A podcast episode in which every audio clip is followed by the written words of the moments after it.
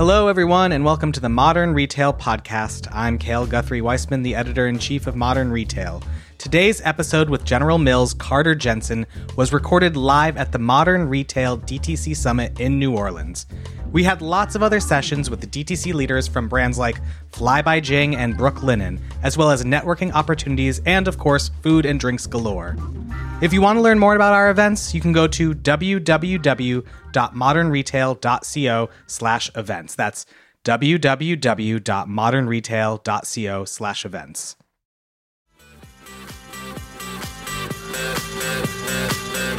Thank you so much for having us here. Yeah, thank you for of coming. Fun, yeah. Yeah, I'm having a great time. So, uh, so you're here. We're talking about DTC. Um, I want. There's a lot of things I want to dive into specifically because I think DTC strategies at big companies like General Mills are Yeah. just fascinating, and you have a lot of different. I don't know.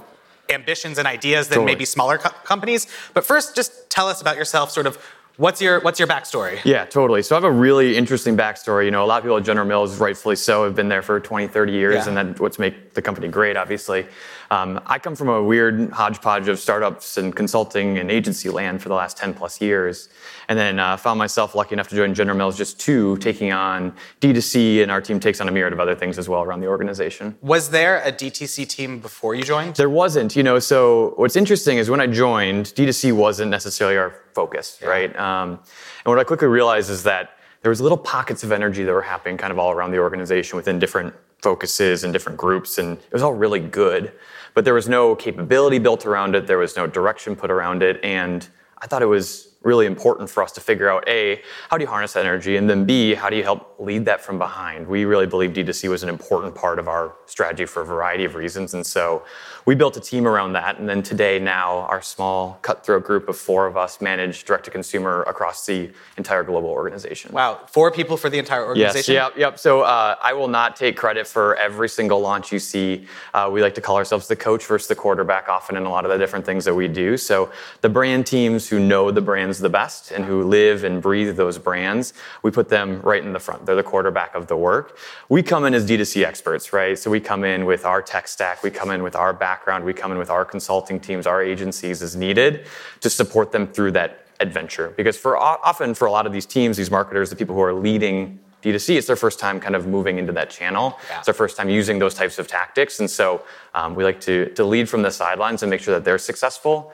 um, in kind of the new venture they're taking on. I want to get into some, some of those examples, but first, sure. so you when did you fir- when did you first join the team? So the team started two years ago. Two years ago. Yep, so yep. how did you build that? Like, what- did you say I need these roles? We need to do this. How did you build out your tech stack? Walk me through all of that. Yeah, that, that's a loaded question, which is great. so, what's super interesting is, is that, you know, as everyone knows, General Mills is the best of the best in a lot of different categories that are required for D2C, right? If you think supply chain, you think logistics, you think our manufacturing capabilities, you know, we've been doing that for over 100 years Yeah. and continue to do that incredibly well.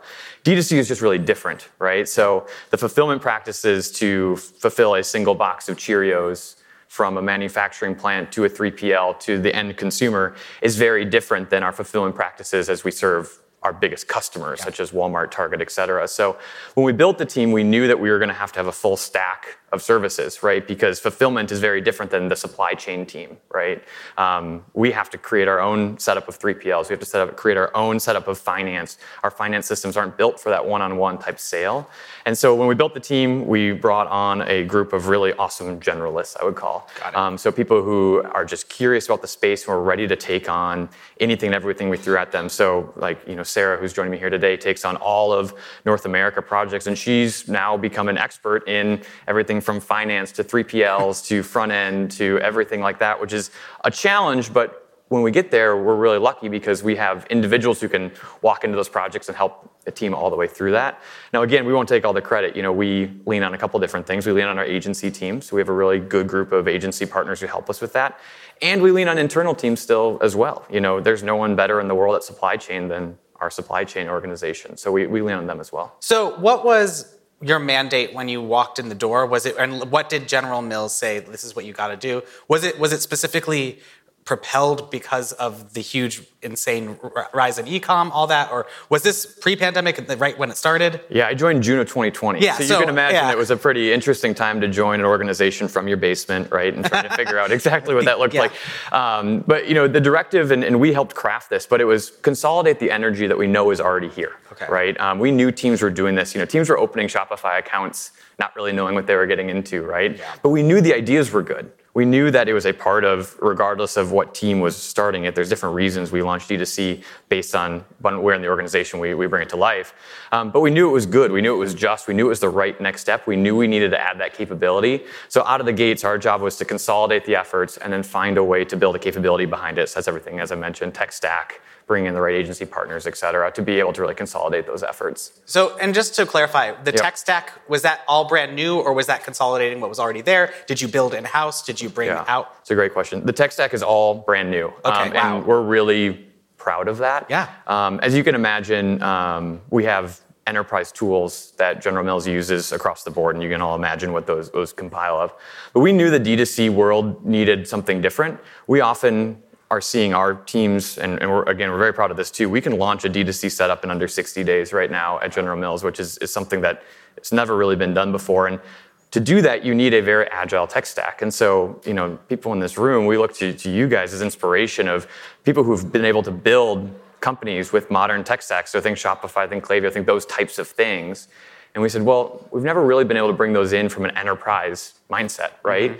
Um, and so what we did is, yes, we've had to work to modify them to a degree. Our, a lot of the work behind the scenes has been figuring out how do we integrate you know, some of those more agile tech stack solutions into our bigger enterprise systems so that as teams grow, they can scale and eventually graduate maybe some of the bigger tools. Um, but we're really proud to say that we, you know, we have a very modern tech stack that we now offer teams to make sure that speed to market is really fast and that cost isn't really a barrier anymore either. So we can still offer these tools to some of our smallest brands who might have maybe a fraction of the budget they need um, to launch more of a traditional commerce play. So, this is a question I always ask people in Sure. your position. Yeah. Um, from the top level, you know, CEO of General Mills, what is the like the C-suite view of DTC? Because I can imagine it can be a, a cute pet project that is siloed. Totally. And so, how do you like when you're talking with with you know other people? What how are they describing it, and how do you sort of integrate with that? Yeah, it's a it's a great question. As you can imagine, the vision of D2C from the top has, has shifted and changed as you know we kind of go through the pandemic.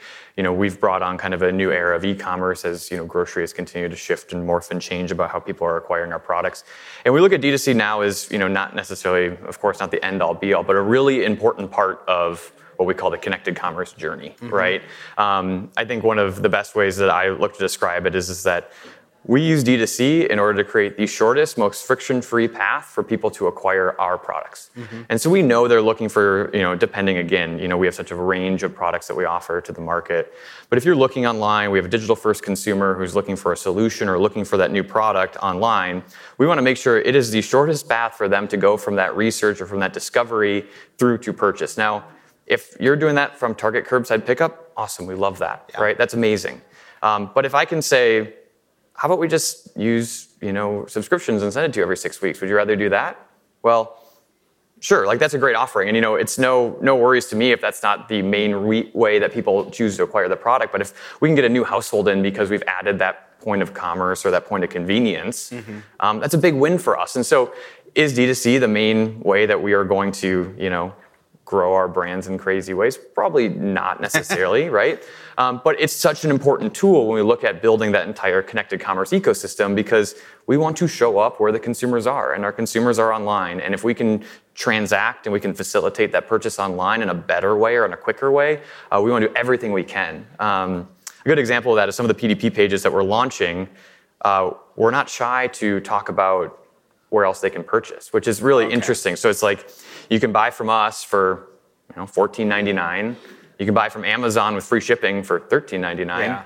Or actually, uh, it's down your street at Target for $11.99, and click here and we'll add it to your cart. So when you cruise and cruise and do a curbside pickup, it's there as well.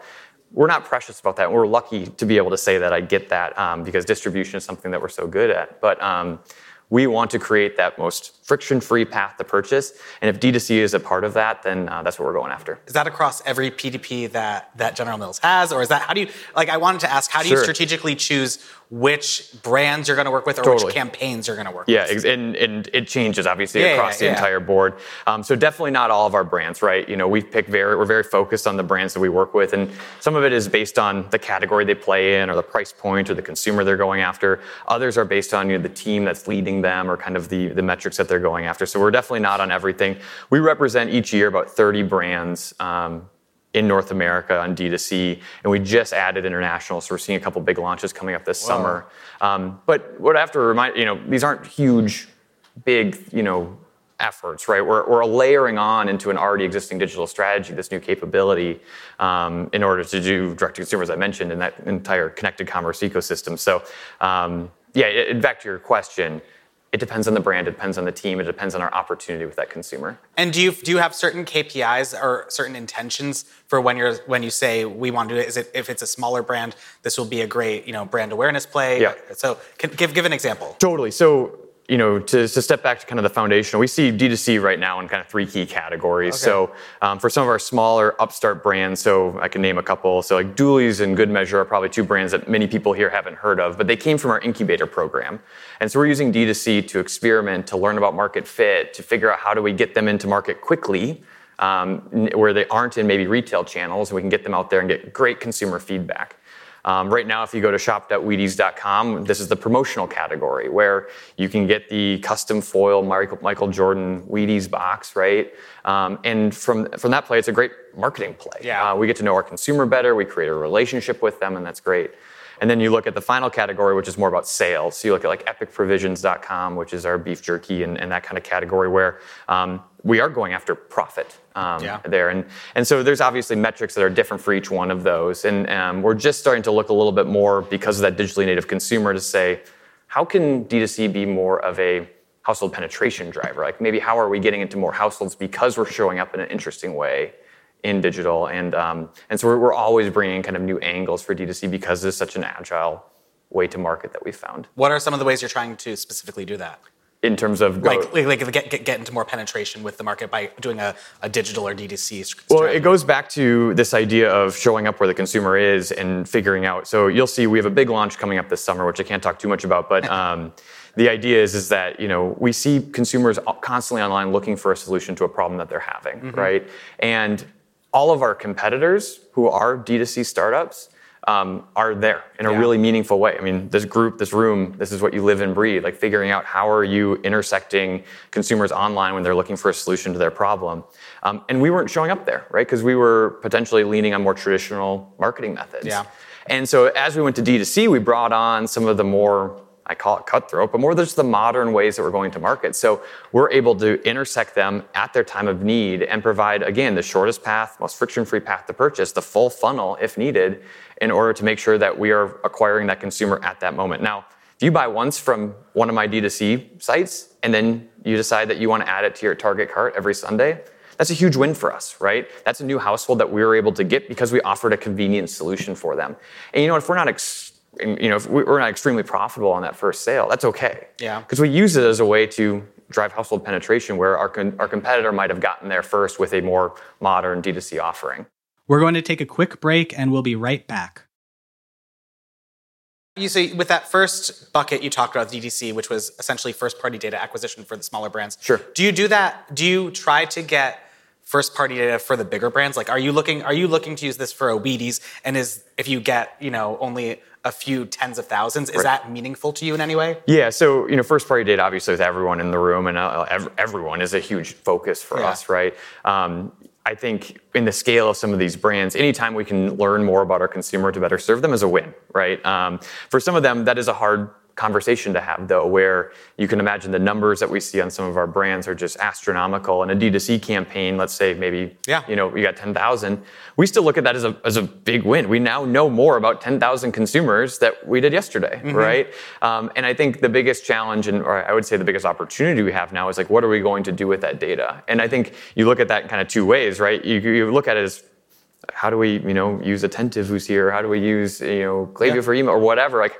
how are we looking at more kind of grassroots one-on-one communications that we might not have used in the past to do that?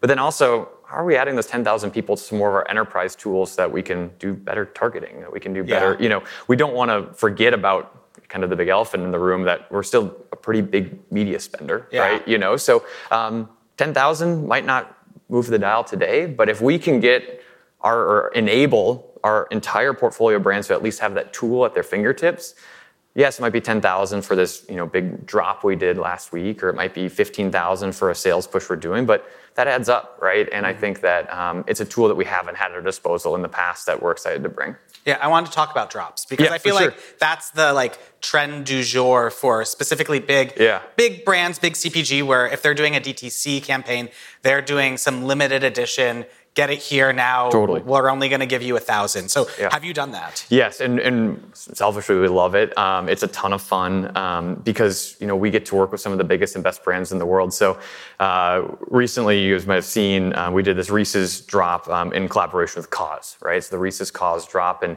of course the buzz around it. And, and our team will take no credit. Like you know, we have the brand team who's leading this with culture and our partnerships group who are really thinking of that artist partnership, but you know, we have X amount of thousand of the limited edition cereal boxes, and they've been leaked on Reddit. They've been all, you know, all the things that you dream of, right? And we have our tech stack that we've put into place that's going to get pummeled for two minutes, right, or whatever Yeah. it might be, and all of them are going. And um, it's a ton of fun for us because we get to show really the capabilities of some of these more agile systems, right? So we're a Shopify, you know, partner, and um, we use Shopify for everything. And I think a lot of times from an enterprise level, they're like, oh, it's just Shopify. But Shopify holds up. Um, you know, we've been able to not only sell but also fulfill and support these huge drops um, without flinching. Really? And I think it's a really great testament. Yes, again, the numbers don't compare to maybe some of our bigger sales numbers, but the idea that we were able to successfully reach X amount of thousands of consumers in a few seconds without any incident and manage fulfillment and consumer care from a customer service perspective, first party data, we were able to do the entire stack. And we got it done in the morning, and the recap was in inboxes by noon. Wow. Like, that's a pretty uh, interesting testament to what we've been able to build at the organization. So I want to pause and just ask like one why so you use Shopify. Yep. Why didn't you just build an e-com platform in house? Totally. So um, speed Okay. and cost, right? Like Shopify is a, a really great resource for us, a great partner, as I think most people in the room will, will attest to. Um, it's not without flaw. I'm not going to say that it's perfect in any way, um, but it's robust. It works. Um, we're able to deploy it really quickly. We can scale it up. We can scale it down. Our agency partners are are you know use Shopify day in and day out, so we have a support structure in there. And truly, it's what Shopify has allowed us to be able to launch programs in 60 days without a ton of investment or any barriers to, to brands to do it. And so, um, will we change platforms or use other platforms in the future? Sure, um, but it's going to take a lot of convincing on my part to, to move because we've been able to show the scale Yeah. of these lightweight tools. And they haven't flinched, and they're built to do that. And so, just because you're working with a huge brand doesn't mean you can't work with some of these more lightweight technology tools. So let's go back to the drops. What what, Yeah. what makes you know how what makes you say we're going to do this one? If inevitably they're probably going to sell out, I imagine. Yep, so like what sure. like, what are the KPIs you're looking at? Is it just like you know what you're what you're seeing in terms of macro brand stuff? Like, how, how do you yeah, talk about so that? KPIs for like a drop, you know, get into this idea of brand love, Yeah. reaching your brand fanatics. And the thing that I always like to say is like, when else are you going to be able to talk directly to the most, and these aren't the real numbers, but that your 10,000 most avid brand fanatics in the world, Mm-hmm. right? You have them and you have a product they want, you have an experience that you own. And that's a really incredible way to say, hey, the 10,000 people who are really dead set on waking up at 8 a.m. to see the Instagram post, to go and get the password for the drop, to buy some cereal, like they're really important to us. These are the consumers that have grown up with our brands and continue to lean on them. And so this idea that we can serve them in a really unique and interesting way is, is super exciting. So we always talk about brand love. Um, you know, yes, maybe more difficult to measure from a Shopify report, uh, brand love, but um, the idea that we've been able to pay off. Again, I can't take credit for the KAWS partnership, but we have an incredible partnerships team, and that brand team really brought that to life. But instead of just doing a press release or just doing, you know, uh, some ads or maybe a, you know, Instagram, you know, partnership post, we can actually serve the 10,000 avid consumers and have their piece delivered to their front door in a branded box in two days for not a ton of money and, and can serve that. Now we can say that our those boxes are sitting on shelves across the country in some of our you know most avid brand fanatics homes. Do you view it as a slightly sort of a rebranding of of because I, I feel like a lot of the General Mills brands are very analog. They're what you get mm. at the grocery store. Sure. But yeah. now you're doing something digitally. Are you thinking are you thinking of retooling the messaging? How do you approach all of that?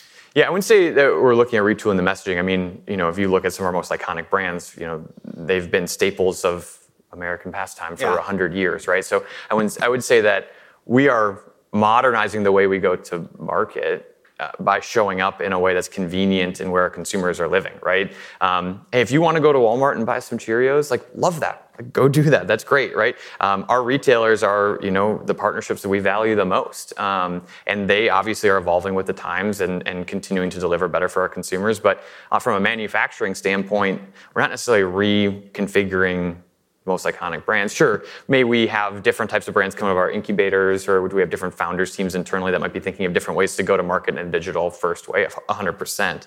Um, but from a messaging standpoint, um, I think you know we are following just kind of the digital first trend that we see across the globe and um, figuring out the best way to serve our consumers through that channel. All right, I wanted to ask: Do you ever is is DTC ever a scale play, or is it always just these one-off things? it's a great question. Um, I wouldn't call it a one-off thing, and I wouldn't call it scale play. I would call, you know, if if there was a one answer to this, it's the fact that it's a new tool in our arsenal to reach yeah. consumers. Um, could it be a scale play in the future? I, I, truly believe it could be. Is it going to surpass any of our you know yeah. retail relationships? No. Um, but is it going to support them? Yes. Right. You know, we're supporting from a D2C perspective, supporting these brands to show up better in our customers' stores, right? Or show up better on our customers' websites, finding ways to, again, interact with that consumer in a different way so that the next time you are on Target.com or Walmart.com, you're going to have a propensity to purchase our product for someone else because we've already met you in a really interesting way. Whether you've purchased from us or created a subscription with recharge or whatever, TBD. Mm-hmm. However, um, we think D2C might not be necessarily the you know silver bullet for scale, um, but we believe it's a really important part to what kind of the future brings for, for our brands. And are you being brought in early on for conversations, either with new product launches or when they incubate a new brand? And how, how are you being brought on? Is it just ideation? Is it you're going to be part of that, that launch Yeah, totally. It's a great question. Um, so for a lot of our new brands, we'll be brought on early on just to say, what do we even need to be thinking about, right? Um, yeah. If you think about assortment and things like that, especially with grocery, and I know there's experts in the room, you know, margins aren't huge. You got to yeah. think of weight and size and all that kind of stuff. And so um, assortment is a big thing that we've thought about. And if you want to be a e-com D2C first brand, especially some of the new brands, you have to think about what are pack sizes, how much is it going to weigh?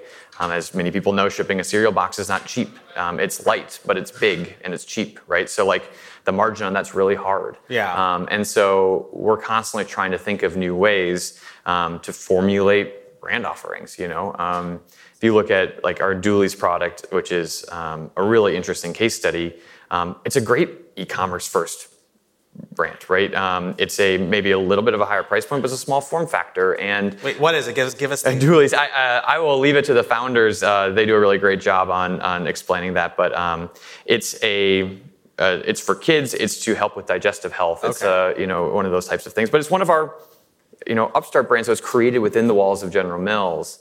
Um, and I think what's great is when they do that, they can lean on these expertise of these founders from everything from insights to manufacturing to packaging. You can imagine these are things we've done day in and day out. And then they're built to go on to D2C or they're built to go on to e commerce. And obviously, with aspirations to scale much bigger than that.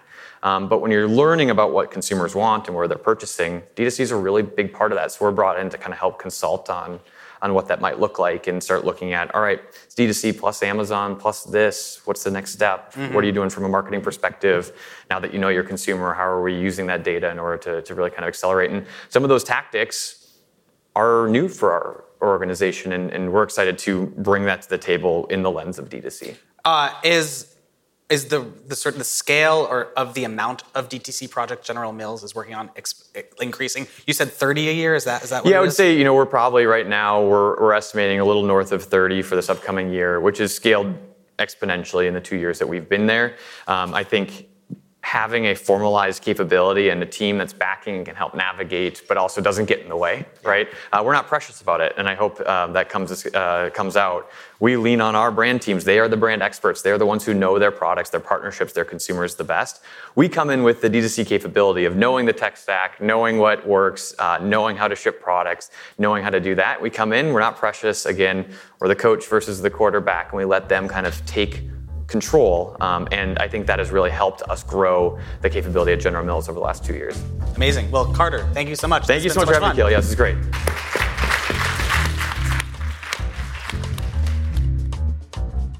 Modern retail is getting back into doing events all over the place.